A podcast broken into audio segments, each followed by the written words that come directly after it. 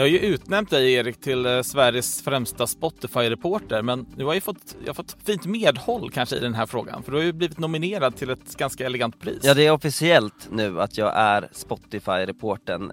Vi har blivit nominerade till Guldspaden för vår granskning Spotify och gängpengarna, som jag gjorde tillsammans med Frida Svensson och Ahmed Abdigadir. Jätteroligt. Kul, så ska du gå på gala och plocka hem fina priser då, eller?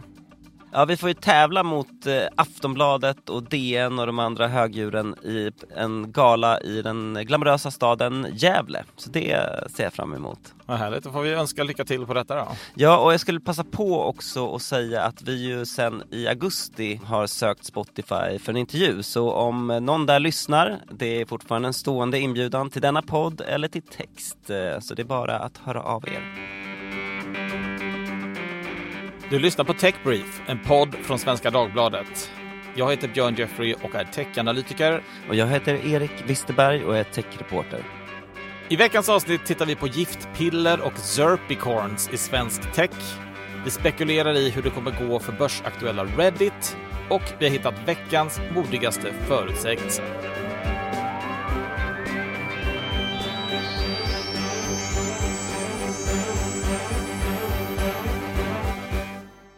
Björn, jag har varit ute i verkligheten, eller i alla fall en lite parallell verklighet.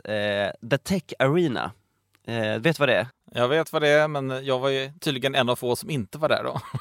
Det kändes som att alla var där kanske, utom du, eller? Ja, det är lite så. Åtminstone fick man känslan av det på sociala medier. Att det var ju en smått otrolig bedrift att fylla Friends Arena med liksom tech-entusiaster, men det verkar faktiskt ha gått. Mm.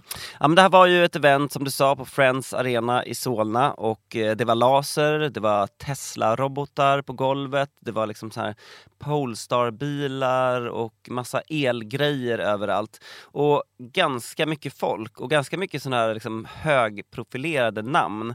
Jag satt i ett sånt här litet hörn i Speakers Lounge. Det är alltså en liten, eller stor lounge, liksom längst uppe på Friends Arena med panoramafönster ut över hela härligheten. Och jag var där rätt tidigt och satt och förberedde mig. Och sen helt plötsligt bara såg jag att ÖB, alltså Mikael Bydén, liksom kom och ställde sig och gjorde sin prepp precis bredvid mig. Och sen så kom Romina Pourmokhtari, klimat- och miljöministern. Och sen så ville Arlas vd komma fram och hälsa på de här. Så jag satt där liksom med stora öron. Det var lite kittlande, tyckte jag. Men kände du att du missade någonting, Björn, när du inte var där? Ja, men när du beskriver det på det här sättet, du liksom får frottera med eliten. Men det, du gillar detta, tror jag. Jag tror det passar dig att vara i den här kontexten. Liksom, när lite, ganska mycket skvaller får man väl ändå hoppas mellan alla uppträdanden här. Ja, men absolut, det var det. Men själv så kände jag mig lite som en liksom, sån här förbannelse eller dödsängel. För att jag hade då fått 2 samtal på scen att moderera. Och ett var med Heart Aerospace, det här bolaget som gör elplan som ska liksom få bort fossila bränslen ur regionala flyg. Och det här bolaget sa upp 70 pers bara några dagar innan vi skulle upp på scenen. Så det var ju lite spännande. Och sen så var det Klarna. Vi hade deras AI-chef på scenen. Och där var ju också precis veckan innan så skakades ju Klarna av en liksom slags maktkamp som enligt i alla fall uppgifter i liksom internationella medier verkar innefatta 2 av grundarna, Sebastian Siemiatkowski och Viktor Jakobsson. Så det här sa jag på scen, att jag verkar komma med en förbannelse. Så... Erik Wisterberg är the Grim Reaper av svensk tech. Ja, ska ni ha en moderator så ta någon annan. Men jag och Sofia stod ju liksom så här bakom scenen. Det var ju stora scener, mycket laser, mycket ljus, massor med folk. Och så funderade vi lite på hur vi skulle hantera det här när vi tog upp Klarnas AI-boss Martin Elvin på scen inför den här jättepubliken. Och vi kan höra på hur det lät. Okej, så att du kommer sitta där, sen jag, bossar Martin. Exakt. Yes. Ja, vänster, höger, upp, ner. Då går vi.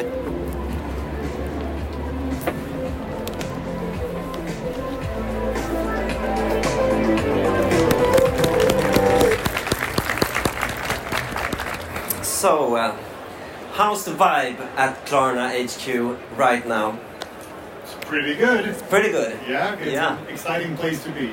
Ja, exciting. Det är det ju säkert. Men det som var intressant med det här samtalet då med den här AI-chefen, att det blev liksom mer intressant efteråt. För att vi fick ju besked häromdagen bara att AI nu gör 700 personers jobb. Och det är ju den här Martin Elvin som implementerar detta. Och det här ska öka Klarnas resultat med 400 miljoner kronor bara i år. Och sen så kom det en sån här härlig läcka till Bloomberg, tror jag att det var, om liksom den här börsnoteringen som Klarna ska göra på en värdering till 200 miljarder. Det tänkte jag om jag kan få en reaktion från dig på.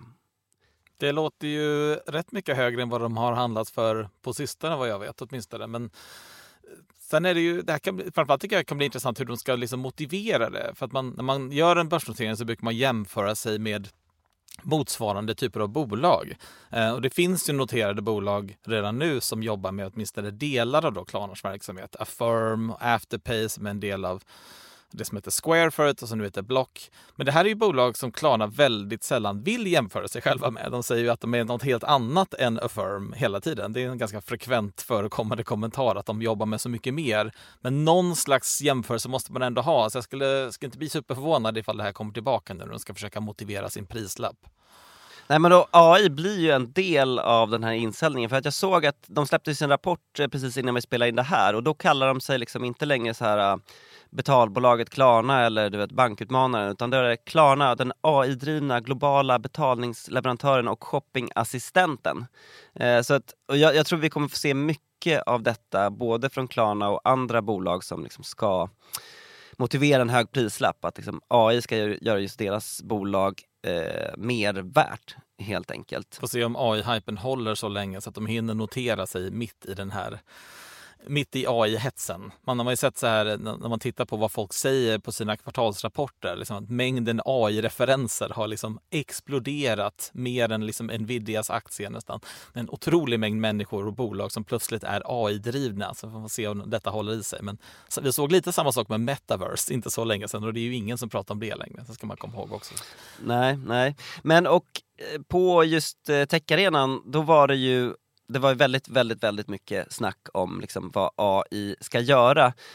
Och det var ju liksom en väldigt flashig yta och mycket liksom framåtanda. Men det fanns ju också liksom lite, tyckte jag, man kände så här orosmolnen som hängde någonstans över Friends Arena. Ja, alltså vi hade ju besök i podden av Googles Sverige-vd som hyllade svenska tech-undret. Jag har ju sågat svenska tech-undret vid flera tillfällen och säger att det finns ingen svensk tech-under. Vad var känslan? Är vi ett under på spåren? Eller i så fall, är det liksom på dekis eller på uppgång? Vad säger tech-arenan? Ja, men tech-arenan säger nog att det är liksom svårt att få in kapital och att det står väl lite i ett vägskäl just nu, hela liksom den svenska techsektorn. För om man zoomar ut lite så kan man se så här, generellt i Sverige bland företagare så har konkurserna enligt UC, som är ett sån här kreditupplysningsbolag som följer detta, nått katastrofala nivåer, skriver de i sin summering av januari.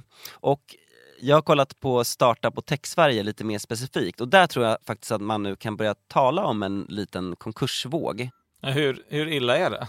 Ja, men jag tittade på alla konkurserna hittills i år. Och det är väl ett 15-tal ungefär under de här 2 månaderna. Enligt vad liksom sådana här sajter som Breakit och det digital som skriver om varenda en har rapporterat. Och när jag tittade tillbaka samma tidsperiod förra året så var det liksom bara några enstaka.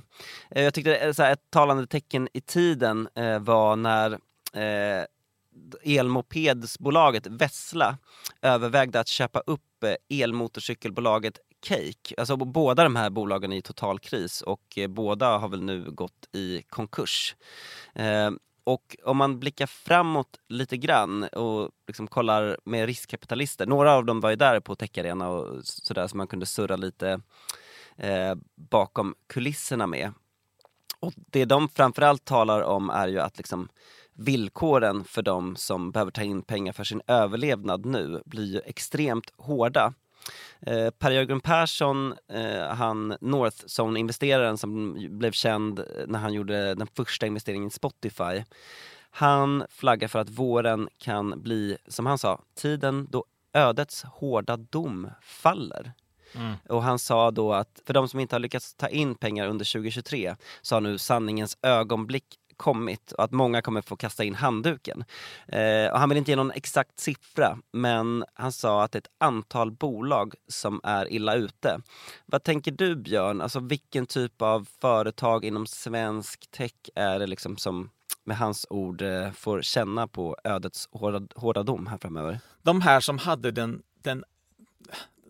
här enorma tillväxten innan liksom räntan började gå upp. Det finns ett par sådana här svenska bolag som kommer ha svårt att ställa om tillräckligt snabbt. Det är möjligt att det går att få lönsamhet i de här företagen. Men det är svårt att vända ett bolag med liksom hundratals anställda. Det sitter både sitter i väggarna, det blir kulturen, men också även om du skär ner väldigt, väldigt fort. Det är också dyrt och komplicerat och saker och ting slutar funka för att man är van att köpa på ett visst sätt. Så att jag tror att det finns ganska många bolag, både stora som små, som aldrig egentligen hann ställa om från tillväxt till varje pris till liksom den här lönsamhetstrenden, om man får kalla det, som vi har just nu. Nej, men, och när jag satt med min lilla lista över de här konkurserna i år, så där var det ganska tydligt tycker jag att de här som ryker i första ledet, det är de som har kommit så pass liksom kort bit på vägen att de faktiskt inte har liksom bevisat att den grundläggande affärsmodellen riktigt fungerar. Alltså det är väldigt låga intäkter, man kanske har liksom en användarbas eller man har liksom en produkt, men man har inte fått beviset på att marknaden faktiskt vill ha detta. Och där kan man ju titta på just Klarna som vi snackade om. De söker nu en värdering på 200 miljarder då, enligt uppgift när de går till börsen. Historiskt sett så har det varit så att på toppen så värderades de till 400 miljarder. Och det var när Softbank, den här jätteinvesteringsfirman, klev in. Sen när Klarna behövde ta in pengar för att liksom säkra sin överlevnad i stort sett, då följer den här värderingen till 70 miljarder knappt. Och då var Softbank inte ens med. Så där tycker jag är ett sånt exempel som visar på hur stora de här svängningarna kan bli.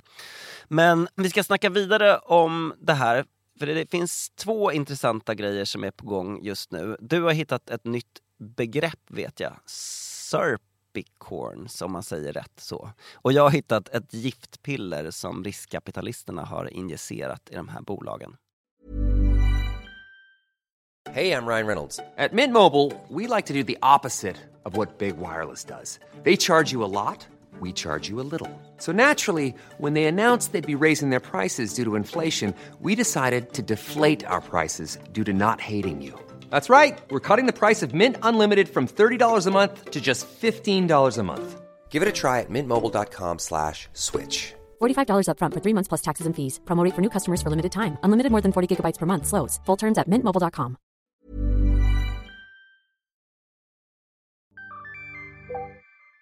Vi snackar om hur det svenska tech-undret, ditt favoritbegrepp Björn, egentligen mår. Och du har ju tipsat mig om ett nytt begrepp. Zerpicorns. Vad är det? En Zerpicon är ett bolag som var en unicorn, det vill säga hade en $1 miljard värdering. Men de hade det under ZERP-tiden. Och ZERP är ju förkortningen för Zero Interest Rate Phenomenon. Och det är ju då när det var nollränta. Jag älskade den tiden privat, ska jag säga. Det gjorde vi alla. Och även, ja, även techbolagen. Var kul för alla inblandade. Ja, men och det kommer ju kanske bli ett par sådana här Zerpicorns i Sverige också. Vi tittar på en ny rapport som kom från Business Sweden och ett gäng andra myndigheter som tittade på riskkapitalinvesteringarna i Sverige 2023. Och där var det tydligt att de hade fallit med 12%. Tar man bort sådana jätteprojekt som Northvolt och H2 Green Steel som kanske är lite mer av industrisatsningar, då blir ju fallet ännu större. Så att man ser tydligt att det är svårare att ta in kapital. Men jag har också tittat närmare på liksom vilka villkor som man får gå med på och liksom hur, förutom värderingen, vad som kan påverka. Och där har jag läst på lite på Breakit bland annat om något som kallas för ett giftpiller, preferensaktier. Det låter lite tråkigt, men vad är din relation till sådana, Björn? Men de har ju funnits länge, det är ett sätt att liksom hantera risk egentligen. Men det är klart att när man ser rubriker om att det här bolaget tar in pengar på den här värderingen, så pratar man ju ganska sällan om vilka villkor som de här företagen har tagit in pengar på. Utan man ser sig kanske blind på siffran. Oj, det var 1 miljard kronor. Det låter jättemycket, men då förstår man kanske inte vilka villkor är det och hur mycket av de här pengarna skulle man då få tillbaka. En som man sålde för 1 miljard skulle vara ganska annorlunda. Just det. Så det är ju en lite lurig grej. Nej, men de här preferensaktierna, för de som inte har stenkoll, det handlar ju om att man får en speciell typ av aktie som ger förtur till liksom utdelning om bolaget skulle säljas till exempel. Och det här var ju supervanligt under techboomen att man gav ut just preferensaktier. Och nu då, när liksom världen har förändrats, då pratas det om det här som ett giftpiller. Och det här, jag ska inte tråka ut alla lyssnare med den långa förklaringen, men enligt liksom de case som då Breakit har skrivit om, så hamnar man i ett läge där liksom värderingen sjunker väldigt mycket. Och för att folk har såna här preferensaktier så blir det svårt för dem att acceptera en väldigt låg värdering. Man kanske skulle kunna sälja det här bolaget. Men det går inte, för då är det bara den som har de här preffarna, som det kallas, som får betalt. Och därav det här ordet giftpiller. Vad tänker du? Är det liksom är det här en stor grej, eller är det här liksom en marginalföreteelse? Nej, men det är en stor grej. Det är ju någonting som jag har sagt, det finns ju även i goda tider såklart, för det blir en riskbalansering. Men det är just maktbalansen som är den intressanta. Att du behöver ju om du är ett bolag som har väldigt många som är intresserade av att investera, då behöver du kanske inte gå med på detta. Då har du mer att välja på, och det är väl snarare det som händer här. Inte att det är liksom ett nytt begrepp i sig, utan snarare att det är väl fler som använder det, helt enkelt för man har inget annat val. Bolagen måste gå med på preferensaktier på det här sättet, även om man kanske helst inte hade gjort det. Ja, men om vi ska liksom summera den här lilla hälsoundersökningen då av svensk tech, så är det framtidstro, laser, men jag skulle nog ändå våga påstå att den här konkursvågen vi har börjat se nu kommer att accelerera under de kommande månaderna innan detta vänder. Tech Brief presenterar veckans. Den här veckan ska vi testa veckans förutsägelse. Och det är ett citat som jag har hittat från vd:n för Första AP-fonden, Kristin Magnusson Bernard, säger följande då till TT. Tittar man på vad som talar för att det är något annat, så handlar det om tillväxt och intjäning, vilket skiljer sig väldigt mycket från hur det var under IT-bubblan. Vi har inte en IT-bubbla. Är det så? Nej, precis. AP-fondens chef här pratar ju alltså om AI-hypen och menar på att det här inte är samma som under IT och bubblan, och tycker att det här är en annan sak för att det är en annan typ av intjäning och en annan typ av tillväxt. Vad tänker du om detta, Erik? Jag blir alltid nervös när folk liksom behöver säga att det inte är en IT-bubbla eller någon annan bubbla, så att jag kanske läser lite som ett tvärtom-citat för min del, egen del. Det finns en viss risk att ett sånt här citat åldras ganska dåligt. Jag håller med dig om att varje gång man pratar om att någonting inte är en bubbla, så finns det lite varningsflaggor. Man ska också komma ihåg, Första AP-fonden har ju 3 av sina 454 miljarder, tror jag det här, är i Nvidia. Och Nvidia då, denna aktie, har ju, bara så att man påminner sig, liksom, på ett år gått upp 239%. Det är ganska bra utdelning i denna AI-hype, och kurvan ser ut liksom som någon slags väldigt aggressiv backhoppningsbacke, fast på något vis, fast åt andra hållet kanske. Mer som en störtloppsbacke kanske snarare, för den går inte ens upp på slutet. Men därför så har jag underhållit mig med att jämföra mig då lite med IT-bubblan, för att ge ändå Magnusson Bernhard lite rätt här, för att då tittar man på den gamla tidens mega-hype, och då tänker jag framförallt på IT-bolaget Cisco, som fortfarande finns, men som sålde massa nätverksprodukter och sånt här. Då hade liksom, de hade ett PE-tal, kallas det då för, som ett sätt att värdera bolaget lite enkelt, på 196. Det är ett av de högsta jag har hört faktiskt. Ja, det är rätt saftigt. Nvidia har ju 65, så det är ju också väldigt högt, ska man säga, men jämfört med Cisco är det liksom inte det. Plus att Cisco hade ju väldigt, väldigt mycket lägre intäktstillväxt. Där var det ju mer framtidstron om detta. Men icke desto mindre, vi kan hålla den här frågan öppen kanske. Så här, är detta en AI-hype? Aktier som är upp 239%, tusentals procent över längre år. Det är lite lite varningsflagg på detta då, får man ändå säga. Vi får se lite hur vdns för första AP-fondens förutsägelse här, hur den håller. Men den är åtminstone modig, det får jag ge den. Vi följer upp vid nyårsafton kanske. Hey, I'm Ryan Reynolds. At Mint Mobile, we like to do the opposite of what Big Wireless does. They charge you a lot, we charge you a little. So naturally, when they announced they'd be raising their prices due to inflation, we decided to deflate our prices due to not hating you. That's right. We're cutting the price of Mint Unlimited from $30 a month to just $15 a month. Give it a try at mintmobile.com/switch. $45 up front for 3 months plus taxes and fees. Promo rate for new customers for limited time. Unlimited more than 40 gigabytes per month slows. Full terms at mintmobile.com.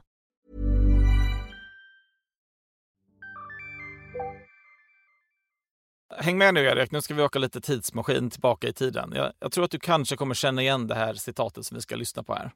I also want to say that I support retail investors' right to invest in what they want, when they want.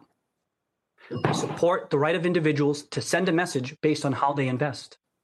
As for me, I like the stock. I'm as bullish as I've ever been on a potential turnaround for GameStop, and I remain invested in the company. Thank you. Cheers, everyone. Go GameStop. Det var väl, alltså jag kommer inte ihåg vad han heter på riktigt, men jag ser framför mig en kille med långt hår, rött pannband och stor mikrofon, och han kallade sig för typ Roaring Kitty, eller? Precis, han heter egentligen... Precis den som, så här, typen som man brukar ta aktieråd från. Inte i vanliga fall, fast i just det här fallet så fick han väl liksom med sig hela världen. Det här är då Keith Gill heter han, som var då, precis, han heter Roaring Kitty på YouTube var det väl när han pratade om sina grejer. Och här pratade han då i ett förhör, när det var liksom kongressförhör om huruvida GameStop och hela den där liksom mega-hypen, hur det gick till egentligen och vems fel det var. Just det, och han var väl någon slags, vad ska man säga, fadersgestalt, härförare för, vad kallade de sig, typ retards eller? Ja, det är precis, det är ju alla som är i den här det som kallas för en subreddit, en underdel av Reddit som heter Wall Street Bets. Just det. Och det här var kanske, för de som inte har jättebra koll på liksom hela den här världen, var kanske där som man kom i kontakt med liksom kraften av de här nätcommunities som lever just på Reddit. Det här kan ha varit det tillfället när det liksom blev... Det bröts ut liksom i mainstream. Det var omöjligt att undvika att prata om Reddit och den här typen av grejer. I synnerhet då det här subredditen Wall Street Bets. Just det, men de lyckades ju liksom organisera någon slags kollektiv short squeeze på onda blankare och skicka den här aktien to the moon ett tag i alla fall. Om jag minns rätt. Ja, men precis. Och det här... är ju liksom egentligen ett litet fenomen på en sajt som är väldigt, väldigt mycket större än så. Så att jag tror att den i vissa fall kanske blir associerad väldigt mycket med den här typen av liksom aktiespekulation. Men i USA är liksom Reddit, som jag tänkte vi skulle gräva ner oss lite mer i, det är liksom USAs tredje största sajt. Beroende lite på hur man mäter och så här. Men efter Google och YouTube så kommer liksom Reddit. Och tittar man på liksom en subreddit, en annan då som snarare är av något helt annat karaktär, Taylor Swift, så har de liksom 1,8 miljoner medlemmar på Taylor Swift. Så att det finns ganska bra bredd. Jag älskar att prata om Taylor. Ja, men det är alla bra... älskar det just nu. Exakt, det är bra bredd på liksom sajten. Ja, men varför snackar vi om Reddit nu då? Ja, men det ryktas nämligen, eller det behöver inte ens ryktas, utan det har nämligen skickats in papper, skickas in deklarationer, höll jag på att säga, men skickas in liksom formulär som antyder att Reddit kommer börsnoteras. Och det här är ganska speciellt, för det här är det första sociala mediebolaget som skulle göra det sedan Pinterest 2019. Och det är ju faktiskt rätt länge sedan vid det här laget. Den här sajten startade liksom 2005, har nu en tilltänkt värdering på $5 miljarder och lite likt det som du var inne på med Klarna tidigare. Det är ungefär hälften av vad de tog in pengar på för värdering sist. Så att även stora bolag som Reddit har fått ta lite stryk. Liksom. Just det, men vi som ser liksom Reddit som mer av ett så här underground, lite coolt, anarkistiskt nästan forum, vad ska de till börsen för? Ja, det är faktiskt en bra fråga, för att i synnerhet så har de $1,2 miljarder på banken. Så det är liksom ingen jättebrist på stålar, även om jag ska säga att det här bolaget har inte tjänat några pengar alls, utan de förlorar pengar hela tiden. Men det var liksom som en intressant spaning kan man säga. Tidigare så gick man ju till börsen för att ta in pengar. För det var ett sätt att liksom finansiera sin verksamhet. Och nu går man kanske till pengar för att få ut. Eller förlåt, man går till börsen för att få ut pengar istället. Och i det här fallet så tror vi snarare att det handlar om att tidiga investerare och även anställda vill ha en möjlighet att kunna sälja sina aktier. De behöver egentligen inte göra detta. Men det är ju liksom också ett litet tecken i tiden att man tror att okej, vi kanske inte får världens bästa värdering. Men den är ändå tillräckligt bra för att några av våra anställda kan tänka sig att sälja lite. Ja, men det här blir väl ett litet test också för liksom tech-IPOs framtid kan jag tänka mig. Men om man kikar liksom här i Sverige då, jag får ju ändå känslan av att det är ganska litet i Sverige, eller är det någon som använder Reddit här? Ja, men i Sverige är det faktiskt större än vad man kan tro ändå. Jag tror att 7% i senaste Svenskan och internetrapporten uppger att man använder Reddit varje vecka. Och det är till exempel större än sajter som Roblox och Twitch. Och man kan också se att det ökar. Sen är det ju siffran på så här, har jag använt det någon gång på hela året? Den är liksom långt mycket högre. Men ändå 7% på veckobasis tycker jag ändå är ganska mycket. Och står sig rätt bra i förhållandevis jämfört med andra motsvarande sajter.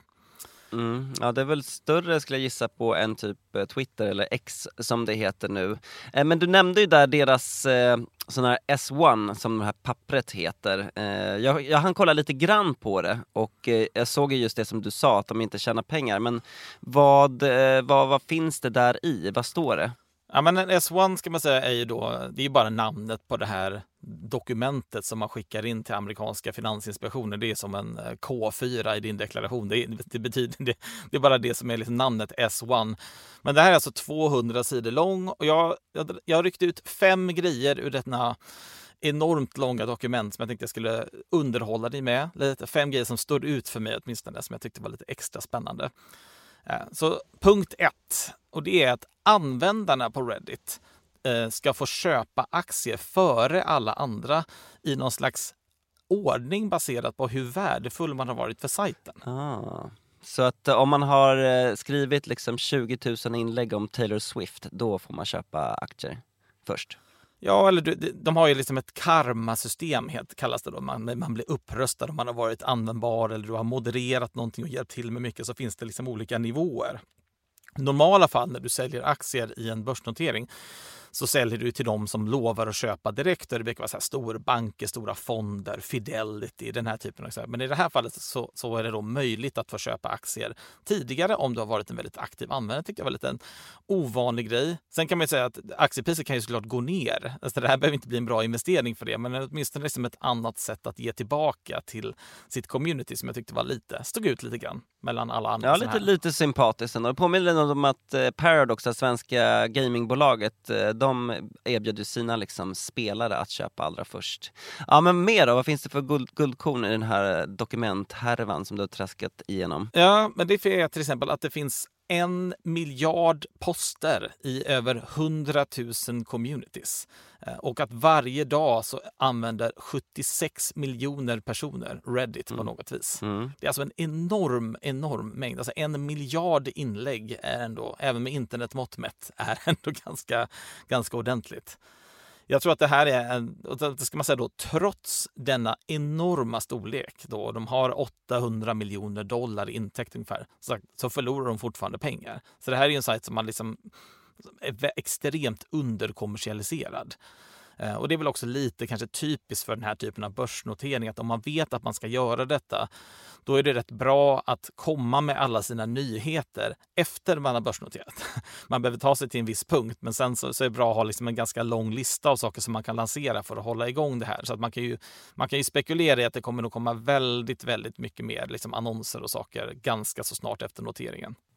Jag såg ju också att de ska tjäna pengar på att sälja användardata eller innehåll egentligen till Google som de ska träna sin AI på. Och det gör ju mig lite oroad med vad som ska hända med världen om liksom vi ska träna vår AI på Reddit-posts. Ja, men det här var en av de här punkterna som jag plockade fram också. De har faktiskt redan gjort det. De har redan sålt data till de liksom stora AI-bolag för över $203 miljoner. alltså närmare 2 miljarder. Och det här är liksom en licensavgift som man betalar årsvis, jag tror det var 60 miljoner per år ungefär till Google, och det är ju bara en av de här tänkbara köparna. Men det är klart att givet vad som finns på Reddit så börjar man ju undra lite hur de här AI-modellerna kommer påverkas, för det är klart det finns mycket kunskap, men det finns mycket larv, får man väl ändå kalla det, på Reddit också. Det är väldigt ofiltrerat i alla fall, så det kanske blir en sann AI, en spegel av mänsklighetens liksom goda och dåliga sidor.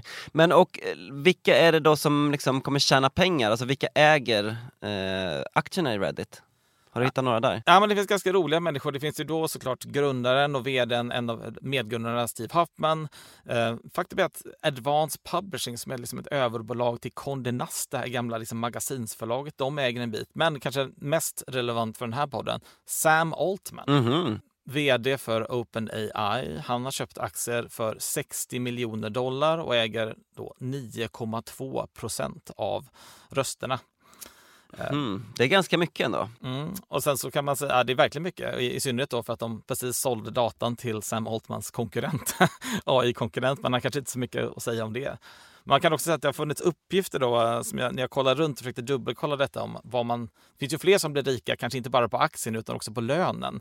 Det fanns uppgifter om att Huffman då skulle få betalt $193 miljoner per år och att det var mer än Tim Cook och Satya Nadella. Men om jag läste denna S1 rätt så stämmer inte de uppgifterna. Det var ganska många som skrev det, för det är över 10 år.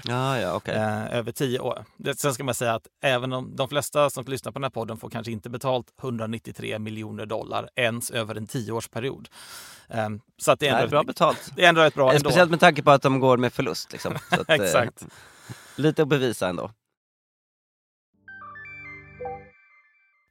Vi pratar alltså om sociala medier-jätten Reddit som ska börsintroduceras snart, och jag har grävt runt lite i de här dokumenten som de har lämnat in till amerikanska finansinspektionen. Jag hade en sista punkt då på den här lite roligare grejen som jag hittat, och det är att Reddit sitter med rätt mycket tillgångar i Bitcoin, Ether och Matic. Det vill säga att de har placerat sina pengar i den här typen av kryptovalutor. De har placerat dem där för att de ska använda dem för olika slags inköp som de behövde på något vis. Det tyckte jag ändå stod ut som en ovanlig grej för ett jättestort, snart börsnoterat företag. Ja, speciellt det här Matic, det har jag faktiskt inte ens hört talas om. Det låter lite volatilt. Ja, jag kan tänka mig att ganska mycket av det här är rätt volatilt. Men det var inte supertydligt exakt hur stor del det var, och det kanske är även svårt att lista, för det här dokumentet kommer ut efteråt, och där de här kurserna går upp och ner rätt mycket, så kanske det är svårt att veta, men en del av pengarna finns där åtminstone. Så att, just det. Ett lite ovanligt bolag att gå till börsen, och med lite ovanliga strukturer kan man säga. Ja. Och nu är inte det här någon aktiepodd, vi har ingen ambition att bli det heller, vi ger inte ut några investeringsråd, men man undrar ju ändå sådär med allt som du har gått igenom, hur kommer det gå för Reddits stora börsnotering? Ja, men jag tror att för att förstå det så måste man förstå lite hur det funkar på Reddit överhuvudtaget. Och de har ju haft rätt mycket problem historiskt med liksom trakasserier, och jag kan komma till varför det där blir det som ett problem. Jag tycker vi kan lyssna på Chris Slow här, en av de första ingenjörerna som beskriver liksom den här utmaningen. Du kan höra på vad han säger. The point of Reddit is it's a place where everyone can kind of be themselves. Unfortunately, for some people that self is an asshole. Det här är ett citat när han pratar med Vice News. Och det är ganska kul, det säger rätt mycket att liksom deras användare, de kan vara vem de än vill vara, men ibland är de assholes. Jobbigt det där när man bara vill vara sig själv, men så råkar man vara ett arsle. Men alltså, min bild av Reddit är väl ändå att det här har varit ett forum som har varit mycket mer tillåtande för olika avarter och liksom innehåll överlag än andra, eller? Ja, men så är det. Och jag såg även en siffra att ungefär 25% av hela Reddit består ju av porr av olika slag. Och det ser man kanske inte lika enkelt, men det ligger där liksom bakom kulisserna. Och det här är ju dels då liksom folk som är assholes och väldigt mycket porr. Även om du har väldigt mycket trafik och väldigt många besökare. Det här är ju inte alltid miljöer som annonsörer känner sig helt bekväma i. Nej. Sen huruvida det är intressant eller inte är en annan sak. Men att annonsörer vill inte alltid ligga i den här typen av miljö. Det här är ju samma typ av problem egentligen som man har sett med X och Elon Musk. Att så här, ju mer extremt innehållet blir av olika slag, desto mindre intressant är det för annonsörer. Bara för att man vill inte ha den typen av association. Det kan vara svårt att att liksom monetarisera den här användarbasen. Det kan vara det, i och med att användarna då ofta hatar annonserna på något vis. De förstår ju att det är liksom ett nödvändigt ont, men å andra sidan så har de inte fått till någonting där. Och det kan man väl säga kanske generellt, så att det är väl ingen som typ älskar annonserna på Facebook heller nödvändigtvis. Men jag undrar om inte Reddit har en potential att göra någonting som är lite annorlunda här. För man brukar säga så här, men det är ju ingen som tycker om annonser. Men det stämmer inte helt och hållet heller. Jag tänker på Vogue. Har du tänkt på septembernumret av Vogue? Jag vet inte hur modeläsande du är, Erik. Är du en stor modeman? Jag vet bara att liksom, man brukar räkna hur många sidor det är. Det är 300 stycken, av dem är liksom 150 typ premiumannonser som är de finaste annonserna i hela världen, eller? Ja, precis. Så det kan nog vara ännu större. Det är ju mer som en bibel än en tidskrift. Men liksom den här modesajten då, det här är deras stora nummer per år, The September Issue. Det är nästan bara annonser i hela tidningen. Men i det här fallet så vill man ha annonserna.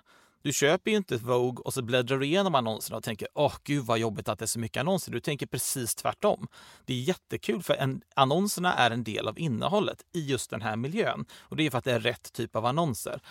Jag kan väl tänka mig att Reddit, med den här typen av användarbas som man har, om man kan hitta någon slags annonsprodukt som är liksom mer åt det hållet, då skulle det kunna gå. Jag tror inte du kan göra vanliga liksom annonser så som man är van vid att de ser ut, för att det skulle kanske inte funka.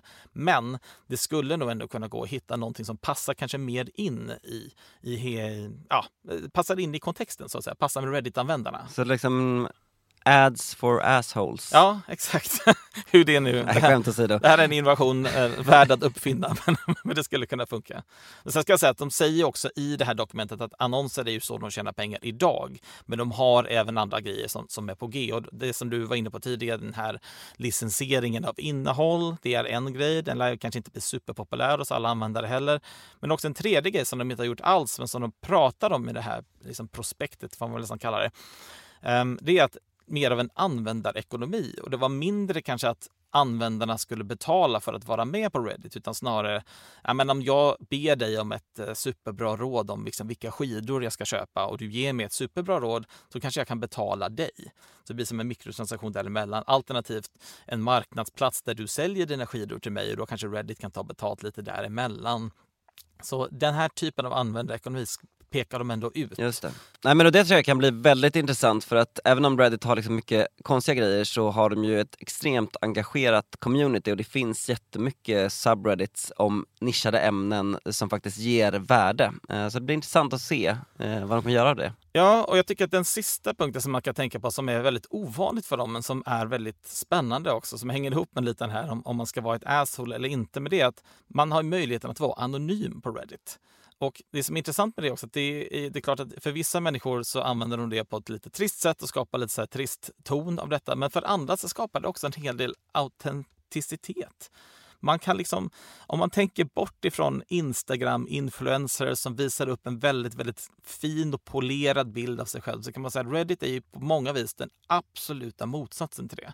Och det kan jag tycka är rätt intressant, att du har liksom inget intresse av att profilera dig på något annat vis än att bara vara den som du vill vara i den här miljön. Och det gör ju att kvaliteten på svaren i många av de här fallen blir jättehög. Folk uppskattar liksom det, och det tycker jag man märker, för att en jättevanligt liksom tillägg i sökningar nu är liksom så här, what is the best dishwasher? Och sen plus Reddit. För att man vill ha svar från riktiga människor.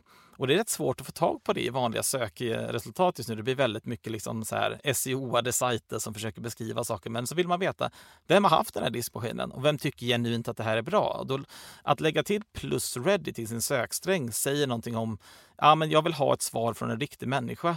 Och om Reddit kan behålla den positionen, att vara liksom där autenticiteten är som högst, då tror jag att det kan gå en ganska, ganska bra väg till mötes faktiskt.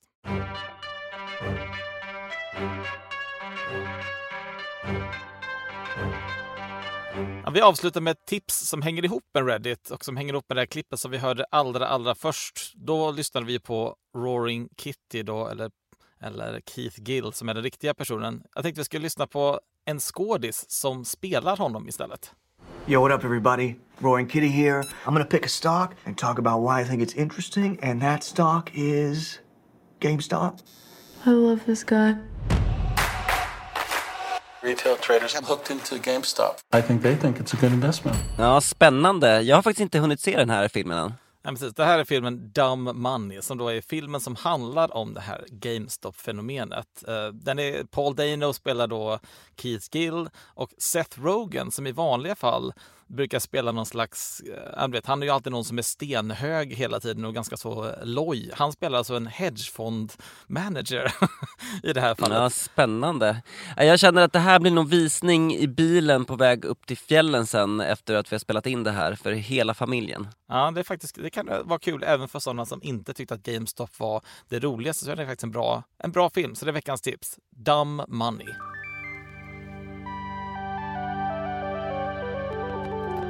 Du har lyssnat på Tech Brief från Svenska Dagbladet. I studion denna vecka var jag, Björn Jeffery och Erik Wisterberg. Producent var Marcus Borei Hallin och redaktör Claes Lönegård. I vår redaktion ingår även Louise Andén Meiton, Teresa Stenle von Matern, Henrik Eklund, Sofia Sinclair och Daniel Persson Mora. Vår vignett gjordes av Stefan Storm och omslagsbilden av Liv Widell.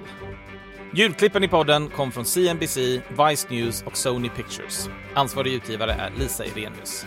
Missa inte vårt nyhetsbrev, SvD Tech Brief. Helt gratis varje vardag. Prenumerera på svd.se/signup. Vi hörs nästa vecka.